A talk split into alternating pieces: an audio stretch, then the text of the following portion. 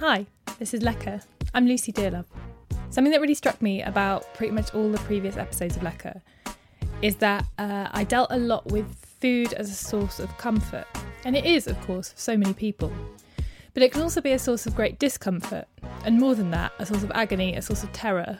And those stories need to be told too. A few weeks ago, I met Francesca Baker. Francesca's a writer, and a couple of years ago curated a recipe book called Eating and Living Recipes for Recovery. We met in what turned out to be quite a busy and noisy cafe in central London, and she told me all about, all about how the book came about. And just a flag before we start, this episode contains discussion of food, difficulties around food, eating disorder, and eating disorder recovery. If the thought of any of that makes you uncomfortable and you'd maybe like to see what's in the episode before you listen to it, there's a transcript of everything that Francesca says, and that's up at leckerpodcast.tumblr.com or in the description of the podcast, wherever you're listening to it.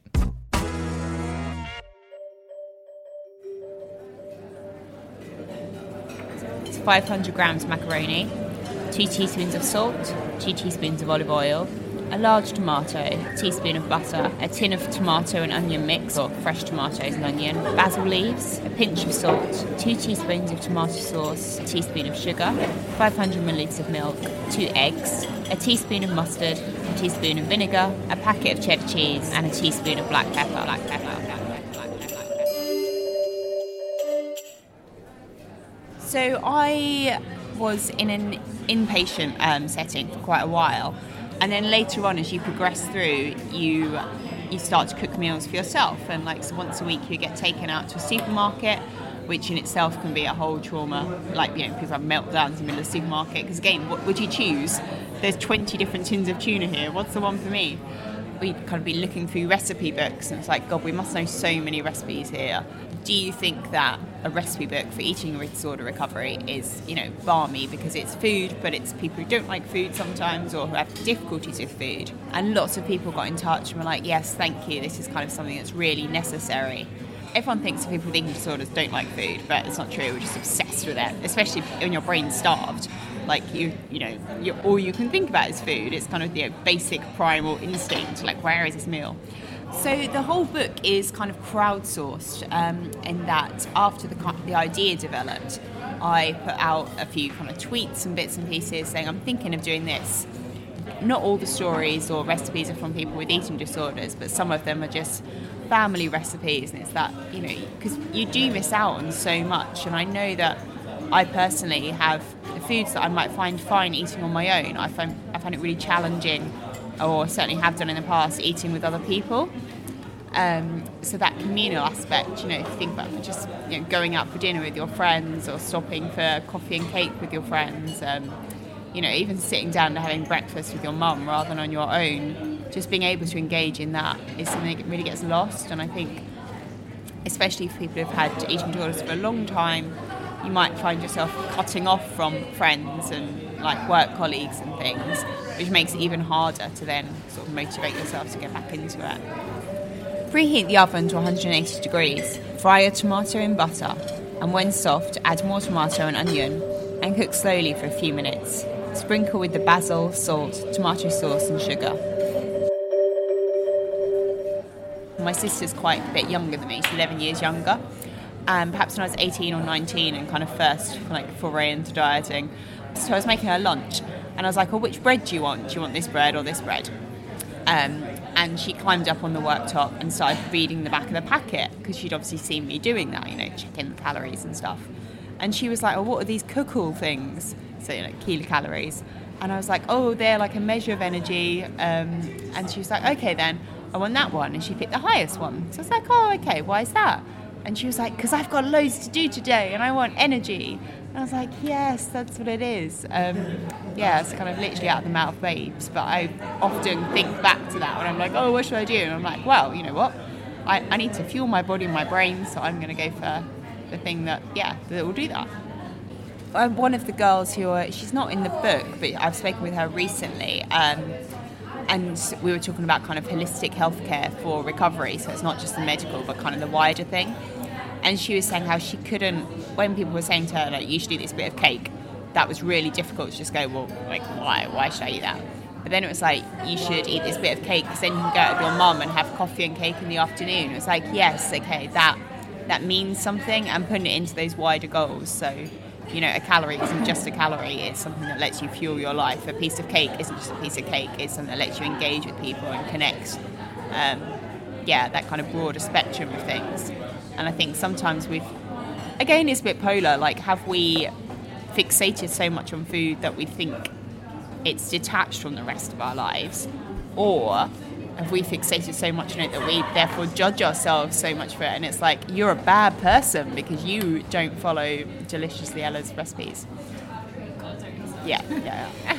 Although she's now said that, oh no, I never said anything about wellness. Like, hang on. now it's not Yeah, yeah, yeah, exactly. Cook the macaroni at the same time for around 10 minutes in boiling water with the salt and olive oil. Drain it off. Mix 500 milliliters of milk with two beaten eggs and one teaspoon of mustard powder with the little vinegar. There's a couple of book recipes in here from people I was in the ward with.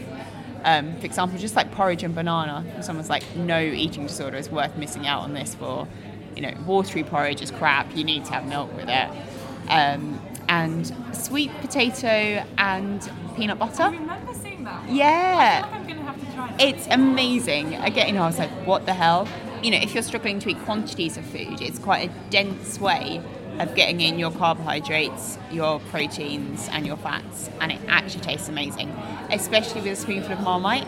Like the sweet and salty works really well. Um, yeah, definitely check it out. Yeah, yeah. Let me know what you think. And yeah, it's amazing. It's such a, I guess, you know, a staple thing as well because everyone is busy and rushing around. You know, if you come out of hospital, you, you know, everyone has lives, and sometimes you get back and you're like, I cannot be bothered to cook now. So that's when beans on toast or chucking a sweet potato in the microwave and you know, a jar of peanut butter that never goes off, like you're just done. You know, you don't have to think about it. So I think having that kind of reference sometimes, and it all feels overwhelming, and I don't know what to cook, and Nigella's saying I should do this, and Jamie's saying I should do this, and like, actually, you know what? Cheese on toast or sweet potato, done. Butter a big deepish pie dish. Put layer of macaroni, then tomato and onion mix and grated strong cheddar cheese. Sprinkle the black pepper and another layer of macaroni, more cheese. Sprinkle again with pepper. Pour the milk mixture over and put your dabs of butter on top. Bake it approximately an hour for 180 degrees uncovered.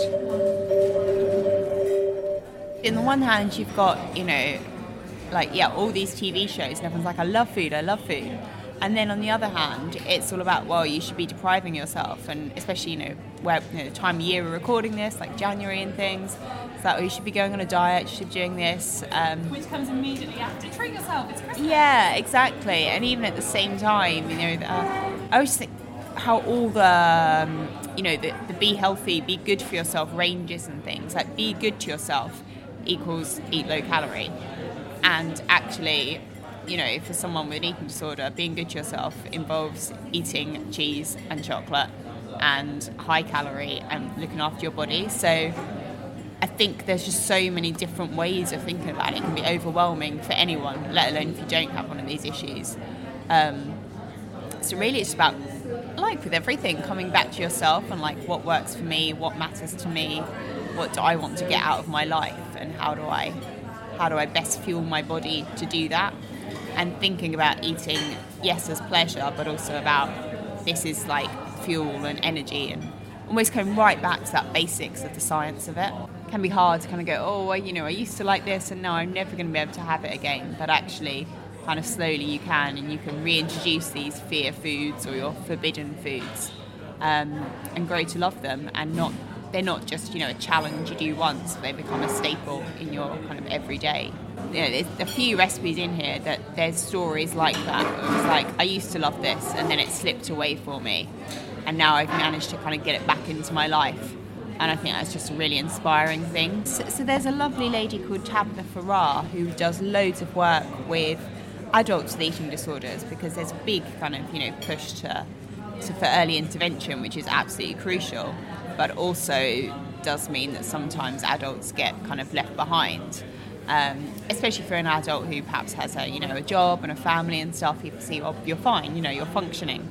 So she actually, she mum, she's like cheese and toast, and she's like, I know, no, I really need a recipe here, but basically, you know, it was her favourite snack as a kid.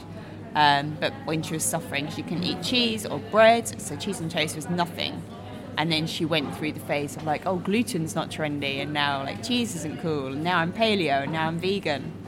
Um, but then she like slowly started to realise that following any type of diet was unhealthy, and that the foods that she feared the most were those that would heal her, essentially, both kind of physically and in her mind.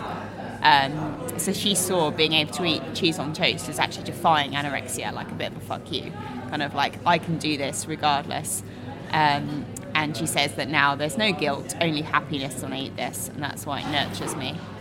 And I think that idea of kind of nurturing and nourishment is something that can, not just for people with eating disorders, but anyone can get a bit lost with food. There's so many kind of should be eating this or you should be doing that, or you're so in a rush you don't even notice what you're eating. And just kind of remembering why you love it and why it nourishes you physically, you know, all those different aspects of a balanced diet that are needed, but also the the niceness of gooey cheese on toast and yeah, it's lovely. I remember the first time I had it after I'd you know, for a long, long time, probably another kind of decade, like Tabitha. And I was like, oh my gosh, why have I been missing out on this? And I didn't actually have my first cheese and pickle sandwich till I was in my early 20s. And I was just like, why did no one tell me how amazing this is? It tastes so good. Um, yeah, so I just think it's, I mean, it's such a simple thing. Anyone can make cheese and toast. But I guess that's where the recipe book is a bit unique, is that you don't really need it to to cook the recipe, but it's a really nice. I guess an element of reassurance comes with it, um, and that's certainly lots of the feedback I've got as well. In that, it's really nice to know, yeah, okay, this is what. Whilst I deep down know what I should be eating, it's nice to be able to pick at something and say, okay, this is actually how it steps out. These are why it's good for me. It's got my protein, it's got my carbs in and look, someone else has done it and got through it and is healthy and happy, so it's not going to do anything adverse.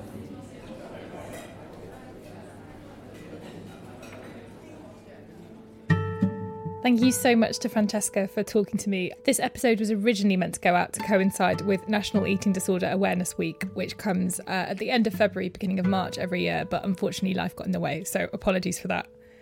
Uh, the book that Francesca's put together is an amazing project. Um, the recipe you heard her reading throughout the piece is taken from it and it's called Shiny Ravives and Macaroni Cheese. Uh, and if you'd like to make it or any of the other recipes in the book, then you can head to the website, which is eatinglivingrecovery.wordpress.com, to buy a copy. All the money from the sales of it go to Beat, the National Eating Disorder charity, so you would be supporting them. And you can find more information about them at b-eat.co.uk. Thank you so much for listening. You can find us on Twitter and Instagram at Lecker Podcast, and I'll be back with a brand new episode next month.